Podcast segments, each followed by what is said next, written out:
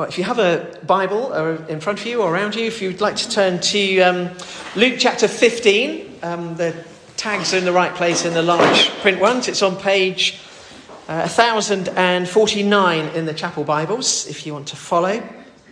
And uh, we know it as the, um, the parable of the, the prodigal son or the parable of the lost son, which is a terrible title because it should be called the parable of the father and his two sons. But um, having said that, we are just going to focus on one son. there we go. So it's uh, Luke chapter 15, uh, reading from verse 11 to 24. Uh, Jesus continued uh, There was a man who had two sons. The younger one said to his father, Father, give me my share of the estate. So he divided his property between them. Not long after that, the younger son got together all he had, set off for a distant country and there squandered his wealth in wild living. After he had spent everything, there was a severe famine in that whole country, and he began to be in need. So he went and hired himself out to a citizen of that country, who sent him to his fields to feed pigs. He longed to fill his stomach with the pods that the pigs were eating, but no one gave him anything. When he came to his senses, he said, How many of my father's hired men have food to spare? And here I am, starving to death. I will set out and go back to my father and say to him, Father, I have sinned against heaven and against you. I am no longer worthy to be called your son. Make me like one of your hired men. So he got up and went to his father. But while he was still a long way off, his father saw him and was filled with compassion for him. He ran to his son, threw his arms around him, and kissed him. The son said to him, Father, I have sinned against heaven and against you. I am no longer worthy to be called your son. But the father said to his servants, Quick, bring the best robe and put it on him. Put a ring on his finger and sandals on his feet. Bring the fattened calf and kill it. Let's have a feast and celebrate, for this son of mine was dead and is alive again. He was lost and is found. So they began to celebrate. Just pray for a moment before we think about this parable. Father, thank you for your word to us this morning. And uh, Father, once again, it's your voice that we want to hear. It's your truth that we want to hear. So may our hearts and minds be open and attentive to you this morning. For Jesus' sake. Amen. Okay, just uh, three things I want to say this morning, thinking about this parable, and just uh, three statements and each statement begins the same way uh, The Father loves us so much. The Father loves us so much. The Father loves you so much. And three things that this parable tells us about how we can complete that statement. The Father loves you so much, He let you leave. The Father loves you so much, He let you leave. Uh, this, this first couple of verses, there's there's so much contained in these verses. Man who has two sons, the younger one says to his father, Father, give me my share of the estate. So he divided his property between them. It's the, what the son asks for in the context and in the culture of the day is the most dishonoring, the most disgraceful thing that he could ever, ever have said to his, uh, his, his father. You know, we just we don't fully understand the, uh, you know, the, the context of it and in the culture but the father doesn't try and persuade him to stay. The father doesn't force him to stay. The father can see what is going to happen once the son leaves. But he lets him go. And not because he doesn't love him, but because he, he does love him. One of the things that you will know about relationships is that you can't, you can't force someone to love you if they don't want to. You can't force someone to stay if they don't want to. And Jesus in the parable talks about a father. He talks about God as a father, which reminds us that we're created for relationship with Him. And in a relationship, there has to be choice, there has to be free will. Otherwise, it's no relationship at all. It's the story that we read in at the beginning of the Bible, the book of uh, Genesis, the story of, of Adam and Eve. It's the same thing that Adam and Eve are created for this beautiful relationship with God. The picture that's painted in Genesis chapter 2 and 3 is of, of God creating us to live uh, in a perfect world that He's created for us to live in perfect relationship. We read of Adam and Eve uh, walking with God in the garden in the cool of the day. They have this unfettered, perfect relationship with God. But it's a relationship. They're not created as robots. They don't have to love God. That's why there's this tree uh, in the story, this tree in the Garden of Eden. And uh, Adam and Eve, they're, they're at total liberty to do whatever they want, to live in whatever way they wish. And God just says, just don't eat the fruit from this particular tree. It's the one prohibition, the one thing that they're not supposed to do. And the reason that the tree is there is to indicate to us that we're created for relationship and there's a choice. Every time Adam and Eve walk past this tree, they kind of have a decision to make, and the decision that they have to make is um, will we continue in this relationship of love with the God who created us? And will we express our love for Him by choosing not to eat from the tree? That's, that's why the tree is, is there, so that they're not robots, they're in relationship. And when the day comes that they decide, actually, actually we're, we're, we're going to eat we're going to eat this fruit we're going to, we're going to go for it we're going to see what happens we, we want to be independent of our God. We, don't, we want to try things our own way. Uh, we, we want to leave. We want to leave. God lets them. God allows them. He doesn't stop them. He said, you know, don't eat from this tree. But when the day comes that they choose to do it, he doesn't get in their way. He allows them to exercise this wonderful gift of free will that he's given to them. He, he lets he lets them leave, and sadly, when they left, they took the rest of us with them. We all left in that one moment. Uh, sometimes people look at the way the world is and they draw the conclusion uh, well, there can't be a God of love. There can't be a God of love because of the way the world is. Well, actually, it's, it's the complete reverse. The world is the way that it is because God loved us so much, He didn't force us to stay. He said, if you want to go, you can go, but there'll be all sorts of consequences of your leaving. And that's why we live in the world that we do, with all its pain and mess and suffering, is because God loved us so much, He let us leave. It's because He loves us and allows us to exercise our free will that we live in the world that we do. So that's the first statement. God loves you so much, He let you leave. Second statement God loves you so much that he waits. The wonderful thing in this, um, in this parable is that the father doesn't forget about the younger son. He doesn't kind of wipe his hands of him and, uh, and go back to the farm and think, well, that's, you know, that's it. We read verse 20 while he was still, while the son was still a long way off, his father saw him. While he was still a long way off, his father saw him and was filled with compassion for him. One of the reasons that the father runs to his son is because he wants to get there first. Because the son has so disgraced and dishonored not just his father, but the whole community, that if the community get there first, they may well kill him.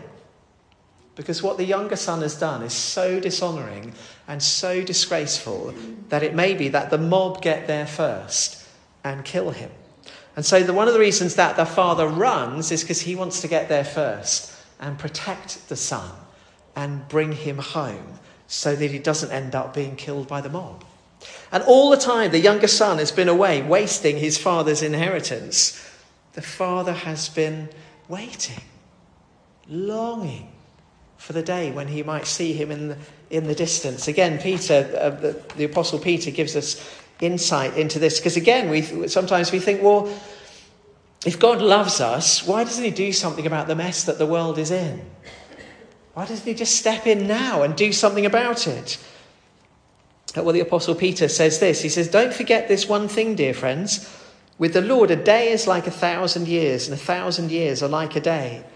The Lord is not slow in keeping his promise, the promise that one day he will redeem and restore everything. The Lord is not slow in keeping his promise. As some understand slowness, he is patient with you, not wanting anyone to perish, but everyone to come to repentance, everyone to come home. And uh, Paul writes in his letter to the Romans, he says it's God's kindness that leads us to repentance. The father in the story, he waits.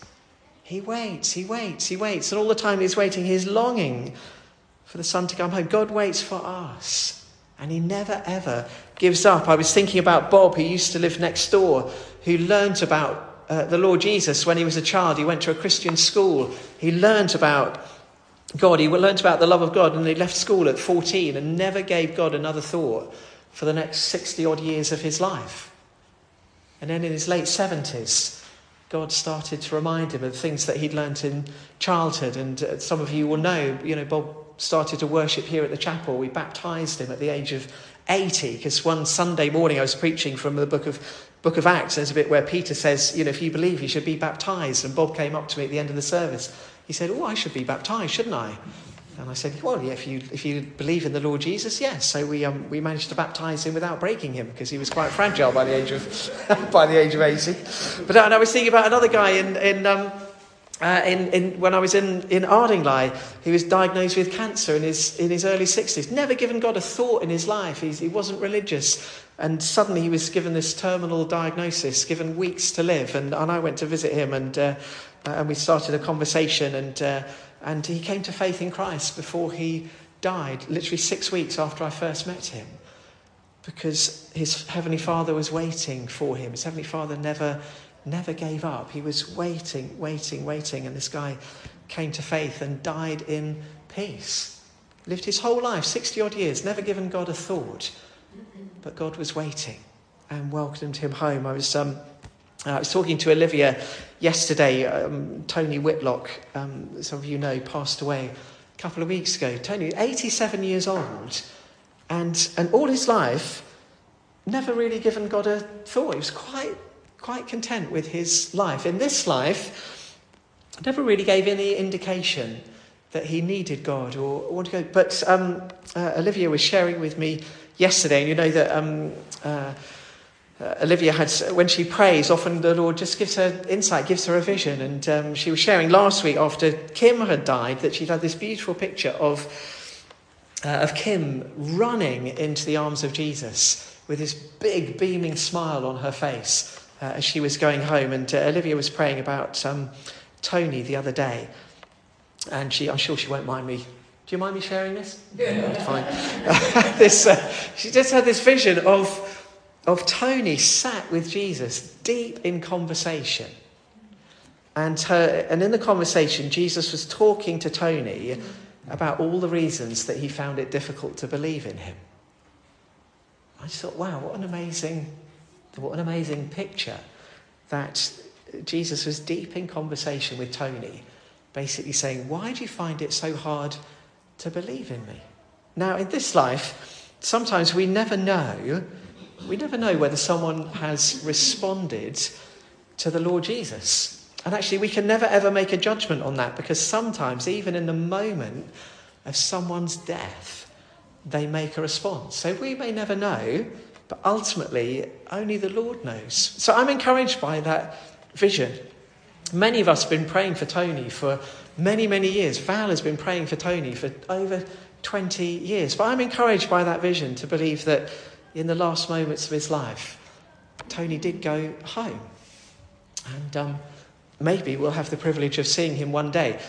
If he is, it will be because he made a response to Jesus. But the point is, the Father loves us so much, he waits. And as long as we have breath in our body, he will wait. And if he sees even the, the inkling of our turning towards him, he'll set off running down the road to welcome us. That's how much he loves us. So the Father loves us so much he lets us leave. The Father loves us so much he waits. And the Father loves us so much that he welcomes us home and throws the biggest celebration and the biggest party.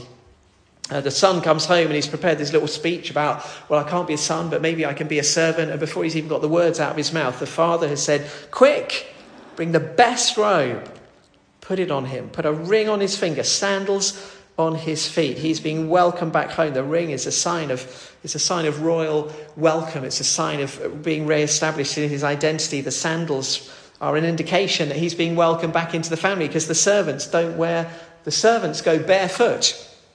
So it's a sign of no, you're not a servant, uh, you're a son. The robe, the best robe, it's the robe of righteousness, it's the robe of forgiveness, it's the robe of God's welcome. That's how the Father welcomes his Son, and that's how God welcomes us home. God is not begrudging, He's not stingy with His love. He's like, You've come home. I thought you were, you were dead, and now you're alive again. The two previous parables that Jesus has told about the sheep and the coin. Uh, verse, um, verse 7, Jesus says this I tell you that in the same way there will be more rejoicing in heaven over one sinner who repents than over 99 righteous persons who do not need to repent. God throws a party when we come home. Rejoice, um, verse 10 In the same way, I tell you, there is rejoicing in the presence of the angels over one sinner who repents. One of the lovely things about knowing, knowing God as our Father is once we've understood His identity, then we understand our identity. Uh, you know, it seems we, we live in a culture of identity crisis. No one knows who they are anymore. Everyone is trying to work out, well, well who, who am I? What am I? We, we live in a kind of culture of chaos. When we understand the identity of God as a Father who loves us, well, then we discover our identity as people who are deeply precious to Him and deeply loved by Him. And that's what gives us our security. That's what gives us our identity. To know that God is waiting to throw a party. You know, if you, if you don't know how much God loves you this morning, if you don't know Him as your Heavenly Father, God is, He's waiting in heaven with a whole bunch of angels, and they've literally got party poppers, and they've got their fingers on the string, and they're like, you know, the string is taut, and they're just waiting for you to turn and start coming home. And as soon as you turn and think, yeah, I want to come home, they're like, yes, boom. Party poppers are going off. The jelly and the ice cream is coming out. It's all prepared. That's how precious you are. That's how precious you are. That's how much He loves you. That's what He's waiting to do. The Father loves you so much, He let you leave. When Adam and Eve left, they took us all with them. We left, and He loved us enough to let us leave because He didn't want us, didn't want to force us to stay in a place we didn't want to be. But He loves you so much, He's waited. And He'll wait as long as you have breath in your body for you to come home with His little party popper. It's probably quite a big party popper, but He's waiting. And He loves you so much that He'll celebrate and throw the biggest party when you come home. And that's really what today is all about. We may have had wonderful fathers, we may have had rubbish fathers, we may not have known our fathers at all, but God, He's the one. He's the one.